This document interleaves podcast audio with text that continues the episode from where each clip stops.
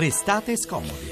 Non possiamo non tornare su un caso che abbiamo toccato la scorsa settimana col procuratore di Agrigento. Il caso è quello dell'abbattimento delle abitazioni abusive a Licata, siamo in provincia di Agrigento appunto, case costruite anche in riva al mare, comunque in violazione di vincoli assoluti di inedificabilità e poi è successo questo che a Licata in nottata hanno dato alle fiamme la casa di campagna del sindaco. In città oggi sono arrivati il ministro dell'interno, il prefetto, il questore e 40 sindaci della provincia, tra questi anche Pasquale Amato, sindaco di Palma di Montechiaro. Ben trovato, buon pomeriggio. Buon pomeriggio. E abbiamo chiamato lei perché lei ha speso parole molto chiare su questa vicenda, anche nel suo comune ci sono stati abbattimenti, però prima di ascoltarla eh, andiamo tutti a sentire quello che ha, ha dichiarato il sindaco eh, Angelo Cambiano, sindaco di Licata, a Carla Manzocchi. Sentiamo la registrazione.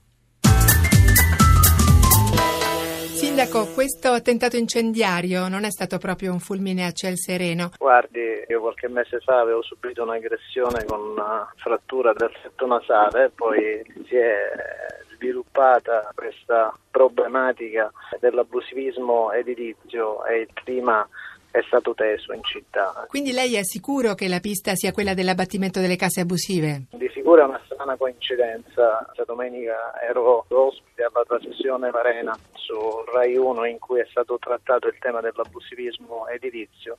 A quanto pare l'incendio si è sviluppato la domenica sera. In questo momento posso solo affermare che di strana coincidenza si tratti, non altro. Sindaco, lei certamente immagino sia molto scosso da questa vicenda. Le chiedo a questo punto, lei continuerà con gli abbattimenti delle case abusive sul litorale?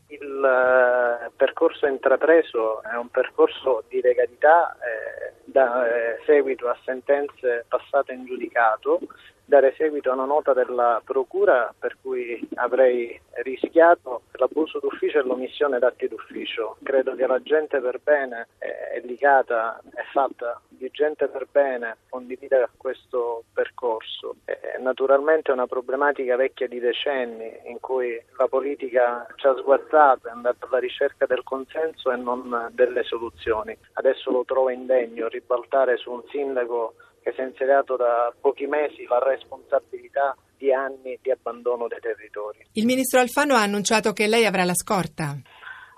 Sì, mh, oggi presente a Licata a far sentire la presenza dello Stato e del governo in questa città. Eh, di sicuro non voglio essere martire, sono un sindaco che a 34 anni vorrebbe servire la sua comunità, rilanciare una città che ha tante risorse e che non è solo abusivismo. Non siamo solo abusivismo, però abbiamo colto anche sicuramente dello scoramento nelle parole del sindaco Pasquale Amato, ripeto, sindaco di Palma di Montechiaro. E, um, è così, c'è bisogno degli eroi, di eroi per cercare di sanare queste situazioni. Ma mm, non direi che c'è bisogno degli eroi, probabilmente stiamo sperimentando in un ambiente difficile come il nostro tutta una nuova azione ehm, che le, le, leggi lo prevedevano da, da, da quando è che esistono le leggi di urbanistica, dal 1942, ma che in realtà soltanto adesso stiamo attuando. E ci troviamo, credo, anche un po' impreparati perché mh, anche mh, questa logica, io stamattina sono sono rimasto malissimo quando eh, ascoltando Rai 3 Regione Sicilia il sindaco anti-abusivi, cioè l'altro giorno la trasmissione eh, dove il sindaco è stato eroe perché è stato bravo a, a difendere la legalità ed era contro gli abusivi. Allora, mettiamo le, le, le, i tasselli ognuno al proprio posto.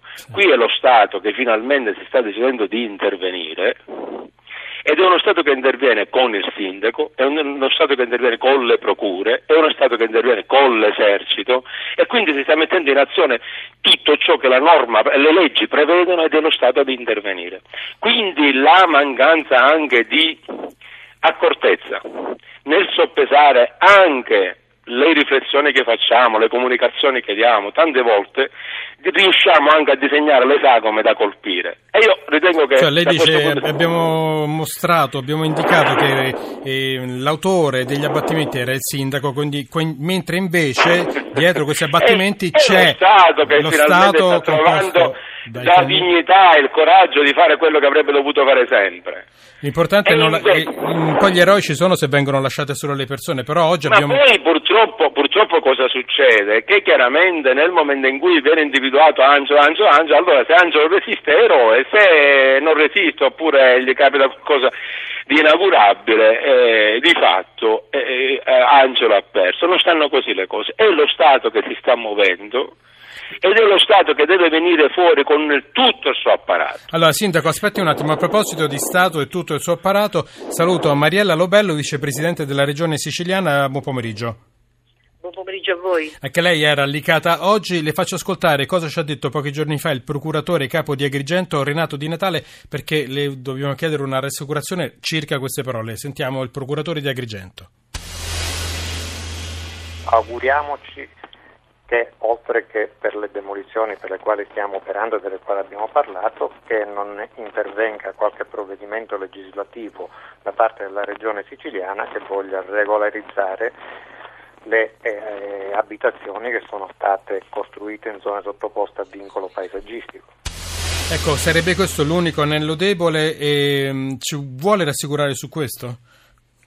Beh, io non solo voglio rassicurare il procuratore, ma vorrei insomma, riportare alla memoria mia e degli altri che il problema della, delle zone di inedificabilità assoluta. È stato sollevato proprio da questo governo, anzi da me personalmente, quando allora assessore al territorio ambiente ho posto in essere una serie di iniziative, in quel caso hanno riguardato un comune del Trapanese, proprio perché anche lì ci fu una trasmissione di Giletti in cui da una parte c'erano i proprietari di quelle case e dall'altro c'eravamo noi che ponevamo la questione della inedificabilità assoluta. Senta, senta le, le, le, devo porre un, il problema da un altro punto di vista. Abbiamo assistito in questi mesi a uh, tante vicende per quanto riguarda il Parlamento siciliano. Il ricordo solo quella di Fiume Freddo, l'avvocato dobbiamo di fare, Sicilia.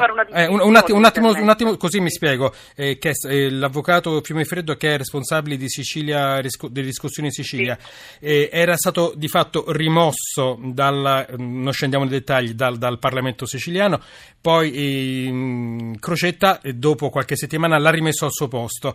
Voglio dire, il Parlamento siciliano ci ha abituato a mosse a sorpresa. Se il Parlamento siciliano dovesse porre questa la questione, che succede a quel punto? Ed io mm, le stavo dicendo e mi scuso per averla interrotta. Prego, prego. Dobbiamo fare una distinzione tra governo e Parlamento. Mi permetto di dire che il procuratore è preoccupato eh, del fatto che possa esserci un intervento legislativo. Un intervento legislativo non riguarda l'azione del governo. Sicuramente non verrà mai dal governo Crocetta né da nessuno dei suoi assessori un'azione che possa guardare ad una, ad una ehm, ad una norma che possa in qualche modo cercare di sanare ciò che è stato allora, e che si sapeva. No, è, è molto chiaro, ma le devo chiedere, ma è nell'aria questo intervento del Parlamento siciliano? No, assolutamente ah, no. Questo, questo, no. questo. Non mi risulta essere nell'aria, che nel tempo ci siano tentativi, nel tempo, eh, diciamo quasi, eh, quasi, ad ogni finanziaria noi abbiamo avuto dei tentativi di introduzione di norme che potessero allargare la fascia, che potessero allargare i termini, che potessero dilazionare in qualche modo gli interventi. Eh, certamente non, non, mi sento, non, mi sento, però di negare che questa, che questa cosa possa esserci. Allora, noi siamo io qui con gli occhi ben aperti. Io, ancora, io ancora questa mattina ho guardato gli emendamenti eh, che ci sono alla legge stralcio che si trova in questo momento in Parlamento, non mi pare che nessuno di questi riguardi un intervento di questo tipo. Pur tuttavia devo dire che non, non posso, i parlamentari sono assolutamente eh, sovrani, mi certo. posso semplicemente rassicurare e dire che da parte del governo non ci sarà un nessun tipo di intervento in questo genere. Guardi, io la interrompo anche... un attimo perché ancora un minuto voglio tornare dal sindaco di Palma di Montichiaro e ho letto che voi avete circa 900 immobili abusivi, però per l'ultima campagna di abbattimento avevate solo, stanziato solamente 24.000 euro, ma è una battaglia impari questa? È una battaglia impari perché in realtà noi ci troviamo con bilanci comunali che non chiudono e quindi farà l'altro con eh, probabilmente anche una brutta abitudine che era quella del passato a non intervenire a contrastare gli abusi. E quindi cosa succede? Che da una parte ora dobbiamo farci conti con eh, le, le, casse comunali, ma ciò non significa che non dobbiamo applicare la legge, per carità. Eh, con la legge sblocca era stata data la possibilità di eh, di contestare a chi non aveva proceduto alle demolizioni eh, la, la, le sanzioni da applicare che erano da 2.000 a 20.000 euro. Ora immaginate, per demolire un fabbricato eh, ora la Procura della Corte d'Appello di Palermo mi ha richiesto da, dal 40.000 alle 90.000 euro. Chiaramente cosa succede? Questi poi sono i problemi che la politica realmente si deve porre, non si deve porre quelli di vedere di uscire fuori con una legge di sanatoria nei 150 metri, non, non, non va bene così.